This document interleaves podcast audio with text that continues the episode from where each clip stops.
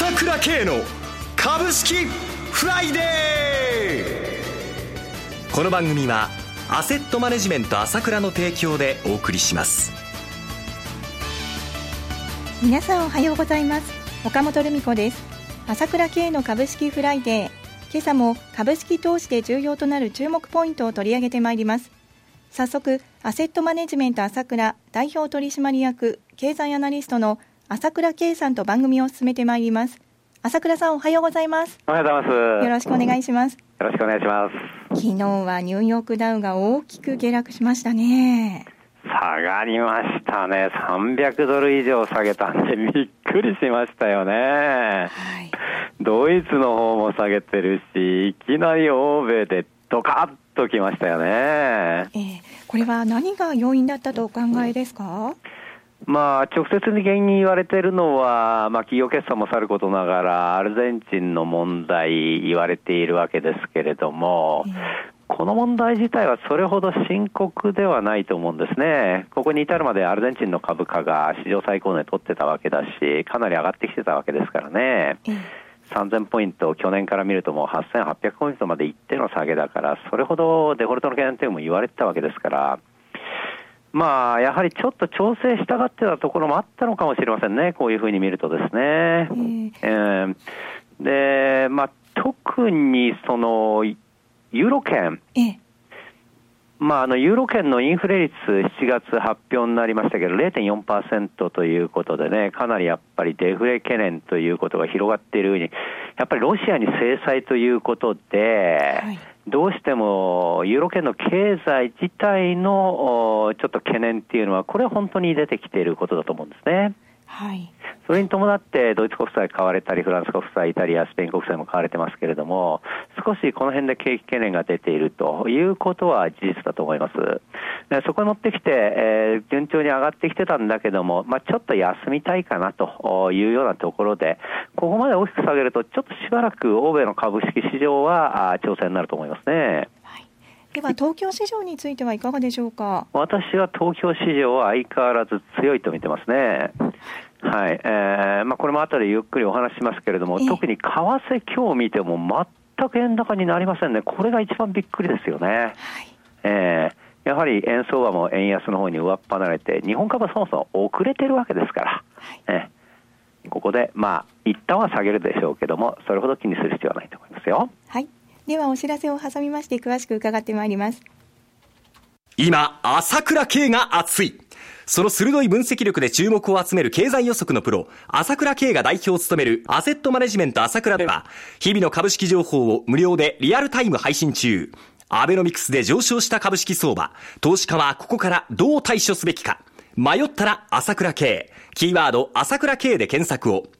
アセットマネジメント朝倉は、証券取引、金銭有価証券の予託貸付行為は行っておりません。また、情報提供する金融商品のお取引では、相場変動などにより損失を生じる恐れがあります。取引説明書、契約締結前交付書面などを十分にお読みいただき、ご理解の上お取引ください。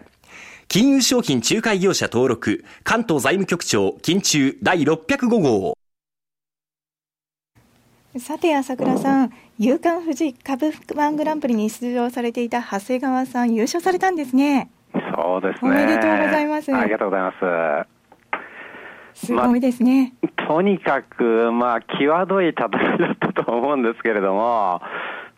まあ、三菱加工機がね、短期であれだけ倍増になって、それからサイバーダインも倍近くなって、これもすごい人気じゃないですか。えー、まあ、3銘柄出したうちの2銘柄近くがですね、この倍近くなるということなんですけども、それでもギリギリの勝利だったわけなんで、やっぱりかなりやはりプロ同士のレベルの高い戦い中ですよね。えー、えー、ここやっぱり勝ってきたっていうのは、やっぱり私も長谷川の実力というか、あそうは見る目だと思うんですよね。はい。えー、まあ先週も言いましたときに、言いましたけれども、ここでっていうところに勝てるのがプロなんですね。はい。そこで勝てって言われたときに勝つのがプロなんですよ。えー、えー、しかも、1ヶ月で倍になるような銘柄を3銘柄出して、2銘柄、ぶち当てちゃったわけでしょ、えー、少しっていうなら分かりますけどね、倍近くの上昇ってすごいですよね。それを買ってれば、1か月でお金倍以上でしょ、えー、しかも信用取引なんかやったら4、5倍になっちゃうじゃないですか。まあ、そこまで全部はできないけれども、やっぱり私はね、相場いろいろよく私は10連勝してるとか20連勝してるとかっていう人もいるんだけれども、少なく取ったってしょうがないわけですよ。大まかに考えればね。まあそれ遊んでるんだったら買いました、売りました、買いました、売りましたでもいいですよ。でも、お金を増やす、爆発的に増やしていくっていうのは、やっぱりこういう大相場が取れなきゃだめなのよ。で、ここで言えば、例えばミクシーだとか、去年で言えばガンホーだとか、ここでのサイバーダインとかですね、今回の三菱化工機とか、こういう相場にどっと乗ることによってですね、まあ、去年から言えばアイフルなんかもそうですね、こういうものに乗ることによって資産を大幅に増やすことができるわけだ。やっぱりこれを見つけられるっていうのは、その感性であってね、それはね、やっぱり、あよかったなという感じがしてますよね。その長谷川さんの上司にあたる朝倉さんもご活躍ですよね、えー、新潮株は再び急騰、国債は暴落映画増刷決定されたそうで、おめでとうございます。ありがとうございます、ありがとうございます。なんとかまあ環境にも恵まれたという感じでしたね。しかし私、本当にね、株、これからどんどんどんどん日本株は高くなっていくと思うんですね。私、一貫して言っていますけれども、はい、とにかく日本人が売りすぎちゃってるわけですよ、株を。えー、それは、ここに来てそれが買うんだけれども、年金資金が買ってきますよね。はい、だから NISA の資金も買ってきますよね。これは売らない金ですからね。昨今、非常に売買代金が少なくて上がってきてるじゃないですか。はい、で、これについてですね、いろいろ言うわけですよ。売買代金が少ないから力がないんじゃないか、あないしは相場勢いがないっていうけど、私の見方は違うんですね。株がなくなってるっていう、株がだんだん薄くなってるっていう現状があるので、商いが少ない、売買代金が少なくても上がっていくわけですよ。株がどんどんどんどん買い占めちゃう、そういうことになっちゃうじゃないですか。はい、こういうことが現実にですね、日本の市場では起きてきてるわけですよ。もう考えてみてください。何十年って売り続けてるんですよ、日本人は。今年だって今日の日経も出てますけれども、また個人投資家売り越しじゃないですか。はいえー、もう売買比率っていうか、その保有比率は20%切っちゃってるわけですから、一貫して売ってるわけですよ。この状況で、でかいところね、あの年金資金が買ったり、あとこれ、NISA のお金もやっと出てくるということになると、ですねこれ、強制的に政府がやろうとしてますよ、私、そのことも本でも書いてるんですけども、えー、とにかく政府の覚悟を甘く見たらだめだって、お金を徹底的に動かそうとしてるんですから、今までと全く違った形が将来にある。まあ今日は安いかもしれないけども、そういう株高っていう大きな流れがある。だから今回もね、そのミクシーみたいな、サイバーダインみたいな超人気株が出てくるわけですよ。こういった人気株が出て、相場がこう活況化になって活況してると、ここがね、やっぱりこの今のムード、これからのムードを示してるんだと、この辺をですね、えー、はあの捉えていく必要があると思いますよ。はい、では一旦お知らせです。株式投資に答えがある。株高だからといって必ず設けられる保証はない。だからこそプロの情報が欲しい。そんな時に朝倉慶。経済予測のプロ、朝倉慶の情報は、アセットマネジメント朝倉のウェブサイトで、日々無料でリアルタイム配信中。迷ったら朝倉慶。キーワード、朝倉慶で検索を。アセットマネジメント朝倉は、証券取引、金銭有価証券の予託貸付行為は行っておりません。また、情報提供する金融商品のお取引では、相場変動などにより損失を生じる恐れがあります。取引説明書、契約締結前交付書面などを十分にお読みいただき、ご理解の上、お取引ください。金融商品仲介業者登録、関東財務局長、金中第605号。朝倉さんでは、商いは薄いんですが、物色意欲は旺盛ということなんですね。そうですね、非常に旺盛ですね。でいつも私は言うんですけれども、その加熱加熱っていうんですけれども、信用残を見てくださいということで、もう2兆6000億ということで、どんどんこれは減っているわけですよね。確かにサイバーダインとか、それからミクシーみたいな銘柄、あ日本通信も含めてですね、一部の銘柄がどんどんどんどん流行っちゃってるってことは、どちらかというと、セミプロっぽい投資家がどんどんどんどん活躍しているという部分はあると思います、今の相場の中でね。はい、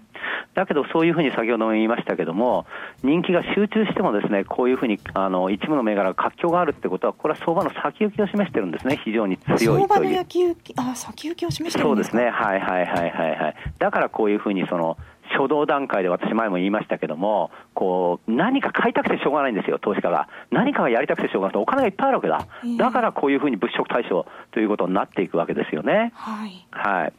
い。で、ヘッジファンドがこうやって売り仕掛けするんですが、昨今はなかなか売り仕掛けをしづらくなってきたということがやっぱりあるわけですよね。えええー、これは先ほども言いましたように、どうしてもここに来て、例えばですね、年金基金が6月までは買ってきたんだけど、7月からは買ってないわけですよ。はい。で、個人投資家も上がれば売る、上がれば売る、上がれば売るとずっと売ってきてるわけですね。はい、ところが個人投資家もそうだし、特に年金基金はどうかというと、1万5000円まではかなり買ってきてたわけだ。で、高いところは買うんじゃないよというような警告みたいなのが出たわけですけどね、一時的に。で、こうなるとですね、安くなったら買ってくるってことはもう必死と思っていいわけですよね。はい。日銀も買ってるし、そうすると、ヘッジファンドは今までのような売り叩きができないという部分があるわけですね。はい。え売り叩きができて下に行けないんだったら、上を買っていこうというところで買ってきたんだけども、まあ今日に関してはいろいろあるかもしれませんけど、基本的に日本の相場はそういう構図が今出ているということですよね。はい。それから非常にですね、空売りの比率がですね、減ってきています。あの、日経市場で小さく出ているんですけどね、空売り比率っていうのがですね、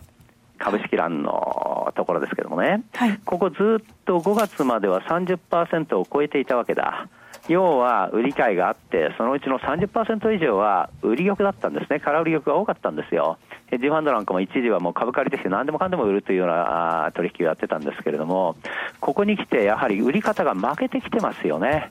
これ25%割れてきたんですけれども、完全にこの比率がどんどんどんどん減ってきているということがありますよね。この辺確実に変化が出てきているということが見えるわけですよね。はい。えー決算出てきましたけれども、おおむねまあ悪くはないですよね、特に電気がいいわけですけれども、あ日本、まあ、ここに来て、えー、4、6月の決算が出てきたわけでも、おおむね悪くない、はい、アメリカだって GDP 発表したけれども、3%か4%になっちゃったと、4、6月期ですね、非常にこの経済指標は悪いものが出ていないわけですよ。そういう意味では、まあ